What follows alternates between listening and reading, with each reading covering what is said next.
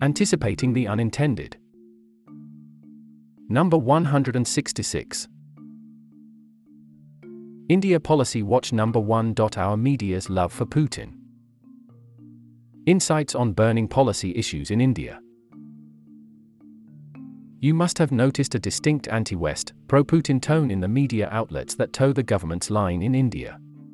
The intellectual right has been busy with columns equivocating on who has to shoulder the blame for the war. What could be the reasons for this? There's, of course, the strategic autonomy argument. We are dependent on Russia for our defense and oil requirements. It has been a reliable friend of ours in the past. And we cannot trust the US anyway. There's also the added hypocrisy of Western Europe, which continues to trade gas with Russia while lecturing us on our purchase of oil. Everyone is looking out for their interests, and so should we. It is best to keep equidistant from any particular formation and act as a swing power.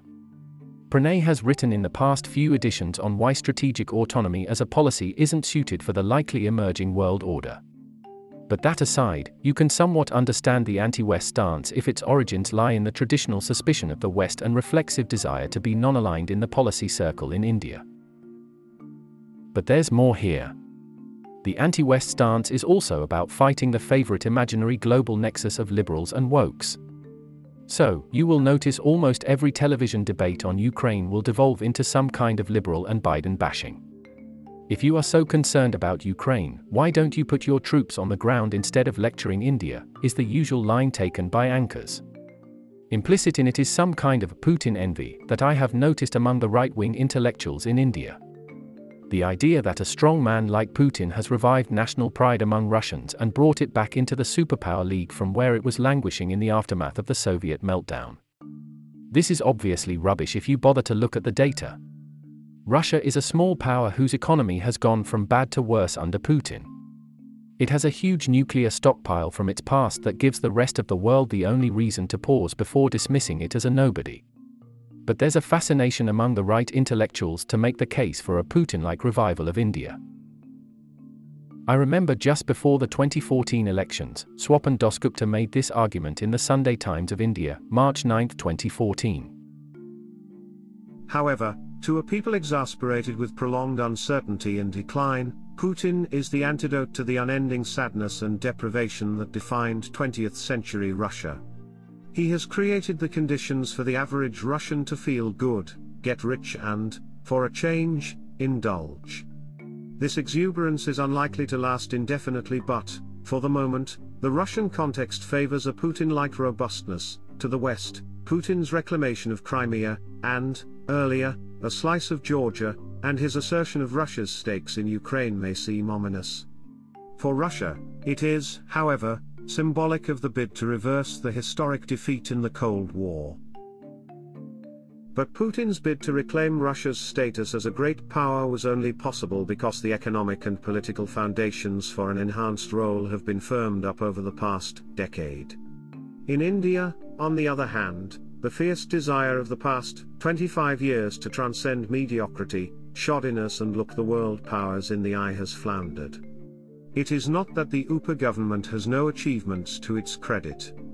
India has progressed, but it has seriously underperformed in terms of its potential. Whether faith in Modi encapsulates the anger at a dismal present, and a brighter future will be tested in a free election. If Modi prevails on May 16, we shouldn't be surprised if his detractors paint him to the world as India's Putin. If he lives up to the liberal demonology, those with a stake in India's future should be elated. Just as Russia is with Putin.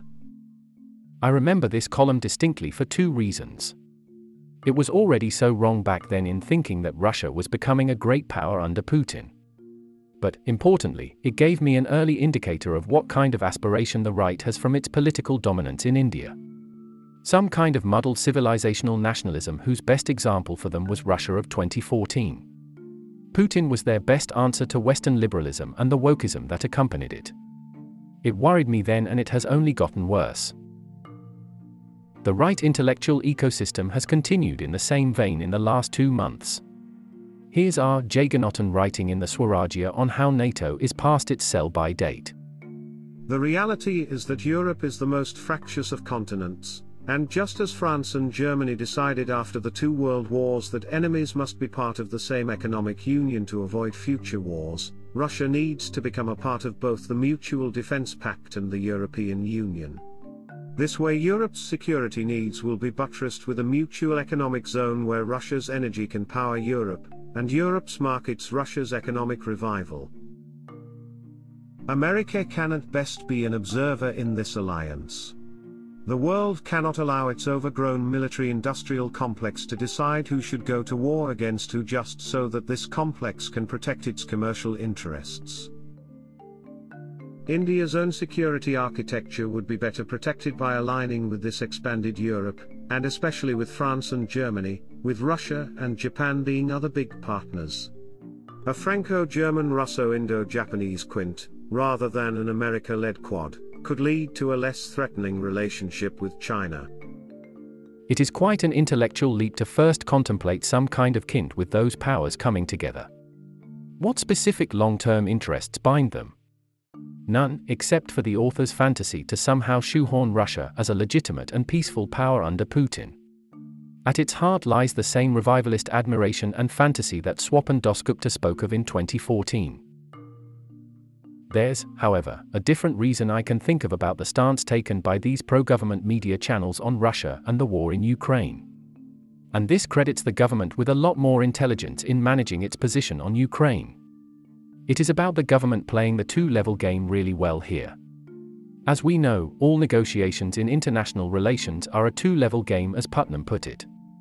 At any time, a state is negotiating with other states, intergovernmental, while simultaneously managing its domestic constituency and its concerns on the issues. A clever negotiator will look to use his position on one table to influence the outcome on the other in a way that gets him a win, that's part of his win set. Maybe, just maybe, the government is playing a clever two level game. It is using its phalanx of friendly editors and journalists to talk up India's dependence on Russia, its historical special ties with it, and how dumping Russia at this moment will be perceived negatively by the people of India. This seems like a good tactic to follow because it allows the Ministry of External Affairs to sit at the international table and show the constraints India has to give its unqualified support to the West. See, this is the domestic mood on Russia. What do you want us to do beyond a point? That's what India might be telling the West. This seems like a good way to continue sitting on the fence on the issue and hoping for the war to end to have things sort themselves out. I would like to believe this is what the government has been doing to keep itself away from Western sanctions while it continues to engage with Russia. Is it working? Well, it seemed to have worked for a while. However, the US patient seems to be wearing thin as this warning from Brian Deese, the White House National Economic Council director, suggests. Our message to the Indian government is that the costs and consequences for them of moving into a more explicit strategic alignment with Russia will be significant and long term. There are certainly areas where we have been disappointed by both China and India's decisions, in the context of the invasion. Hum. So, what changed? One of the going in assumptions in Putnam's two level game theory is about the credibility of the constraints and options each state might have in its hands. If you have to show you have a domestic compulsion because of which you will need some flexibility on the international table, it must appear credible to the other state at the table. India might be emphasizing its domestic compulsions in supporting Russia by showing what's appearing in the media as the mood of the nation. But for the US to consider it credible, it must be convinced that this domestic view is emerging independently. Beyond a point that must be difficult to swallow for the US considering how a large section of our media has turned into government mouthpieces in the past few years. Of course, a fair and independent media is necessary for the domestic polity. But it is good for international negotiations too.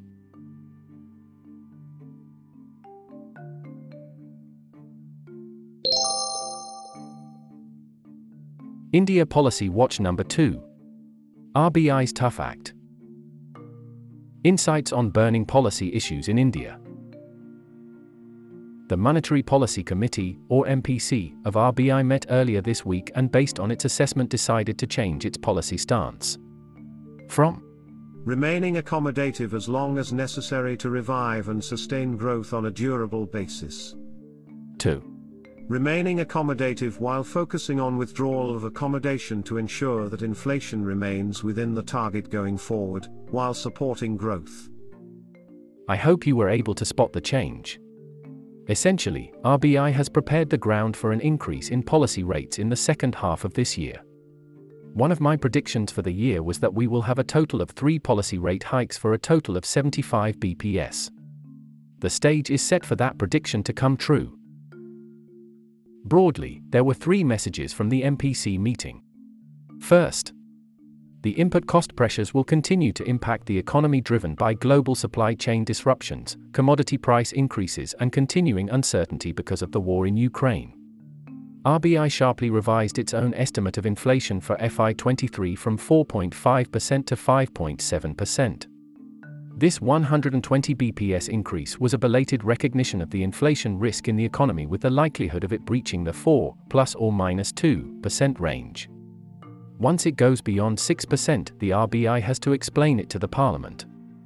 Though I don't see why it should be such a concern if it is in lockstep with the Finance Ministry and the government enjoys a brute majority in the House.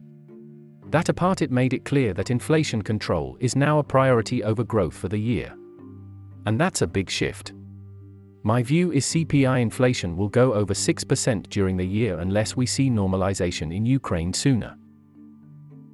Second, on growth, the RBI lowered its forecast from 7.8% to 7.2% for FY23, citing a broad range of risks to it a surge in commodity prices, hawkish policy stances in developed economies, supply side disruptions, weakening global demand, and geopolitical risks the huge government capex cycle that was promised in the budget isn't going to happen in a hurry. The disinvestment proceeds have also been delayed because of the choppiness of the equity market, and the big LIC IPO might happen at a more realistic and muted valuation than earlier projections. The good news on tax collection buoyancy, robust rural demand, and a steady urban consumption trend have meant the RBI still expects the growth to come in above 7%. That will be tested going forward.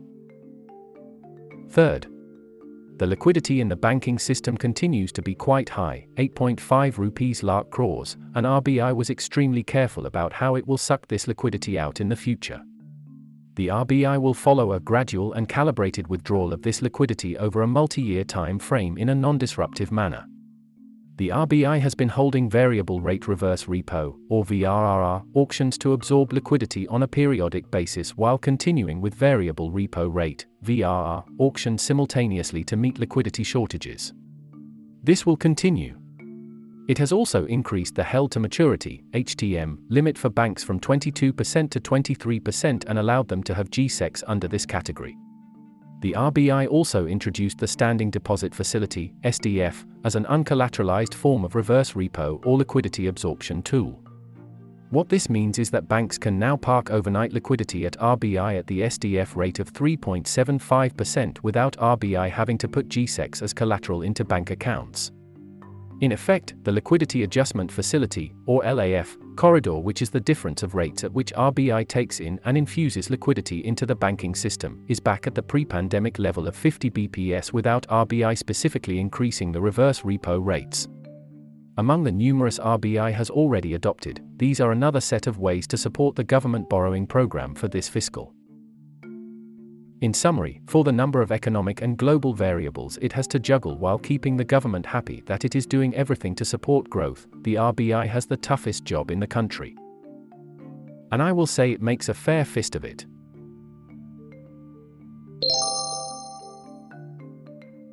A framework a week, the three binding constraints on technological progress.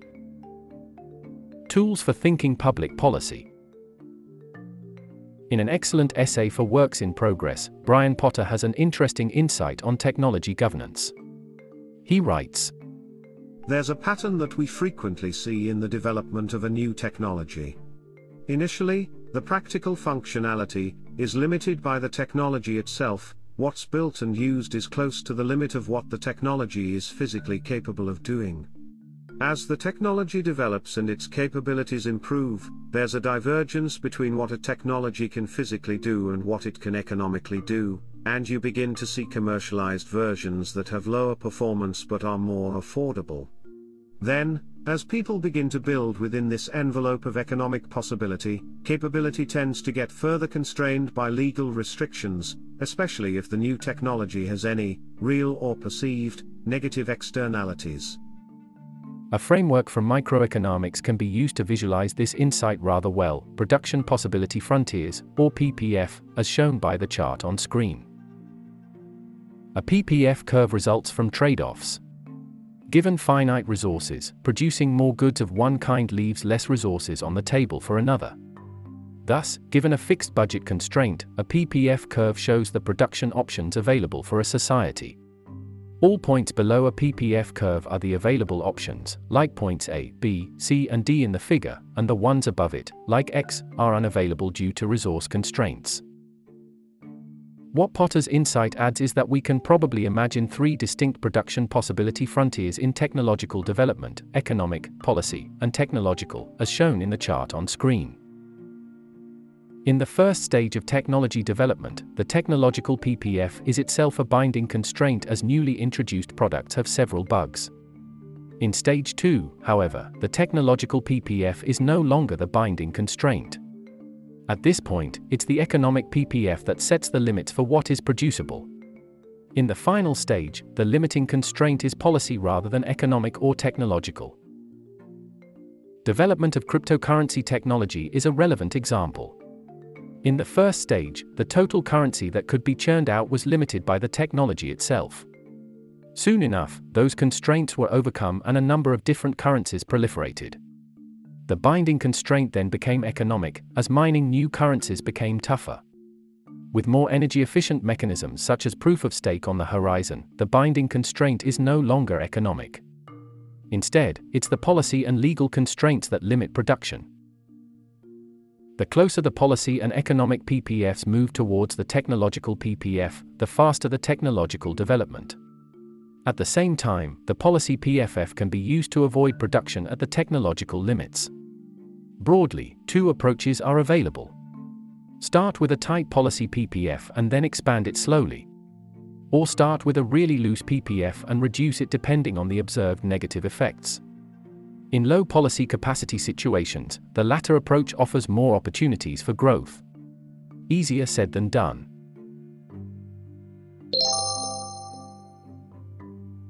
Policy WTF Bihar Prohibition Saga This section looks at egregious public policies. Policies that make you go, WTF, did that really happen? Prohibition is a gift that keeps giving. Six years ago, the Bihar government criminalized the manufacturing, bottling, distribution, transportation, collection, storage, possession, purchase, sale, or consumption of alcohol. You very well know how that would have turned out. First, deaths due to consumption of spurious alcohol became a regular occurrence. Second, prohibition cases and convicts overwhelmed the state's already anemic law and order machinery. Eventually, the Supreme Court issued an order in February this year, stating that we find a number of cases coming to this court arising from proceedings initiated under the Bihar Prohibition and Excise Amendment Act, 2018. The trial court and the High Court are both being crowded by bail applications to an extent that at some stage 16 judges of the High Court are listening to bail matters and prosecutions under the Act concern forms a large part of it. Denial of bail would also result in crowding of the prisons. In response, the Bihar government now proposes to amend the Prohibition Act of 2016. Instead of getting rid of prohibition, the amendment focuses narrowly on the Supreme Court's objections. For instance, being caught the first time for drinking now attracts a penalty of 2,000 to 5,000 rupee instead of imprisonment. And to reduce the burden of cases, the bill proposes that consumption offences will be heard by executive magistrates who will be appointed by the state government especially for such offences. It seems that the Bihar government is also recruiting prohibition constables for better enforcement. Anticipating the unintended consequences is easy. With different punishments for the first and subsequent offences, these rules will boost the police's rent seeking powers the police will treat everyone as repeat offenders by default. On payment of an amount sufficiently greater than 5,000 rupees, the offence will be magically converted into a first offence, settled with a fine. Instead of focusing on Bihar's terrible law and order situation, the police and executive magistrates will take special interest in catching people for drinking alcohol. The Supreme Court's immediate problem might well reduce, but the lives of Biharis will become worse. Bihar government would do well to heed to Ambedkar's vehement rejection of prohibition. From the point of equity, there is no justification for prohibition. The cost of prohibition is borne by the general public. Why should the general public be made to pay the cost of reforming a lakh or two of habitual drunkards who could never be reformed? Why should the general public be made to pay the cost of prohibition when the other wants of the public such as education, housing and health are crying for remedy? Why not use the money for development plans? Who has greater priority, the drunkard or the hungry? There are pertinent questions to which there is no answer except arrogance and obstinacy. Whatever happens, the policy of prohibition must be reversed and this colossal waste of public money should be put a stop to and the resources utilized for advancing general welfare. Advertisement If you enjoy the themes we discuss in this newsletter, consider taking up the Graduate Certificate in Public Policy course. Intake for the next cohort is open. 12 weeks, fully online, designed with working professionals in mind, and most importantly, guaranteed fun and learning. Homework Reading and listening recommendations on public policy matters. Links available on screen. 1. Magazine Works in Progress is emerging as an exceptional storehouse of exceptional ideas there are few other online spaces where the signal to noise ratio is as high. 2. Blog post. Yiqin Fu's post on the unintended consequences of a mobile first walled garden internet on knowledge creation is an eye opener. 3. Forecasting Tournament. We have written earlier about the educational value of making precise predictions. Check out the Metaculus Forecasting Tournament on the Ukraine conflict and force yourself out of what Philip Tetlock calls outcome irrelevant learning.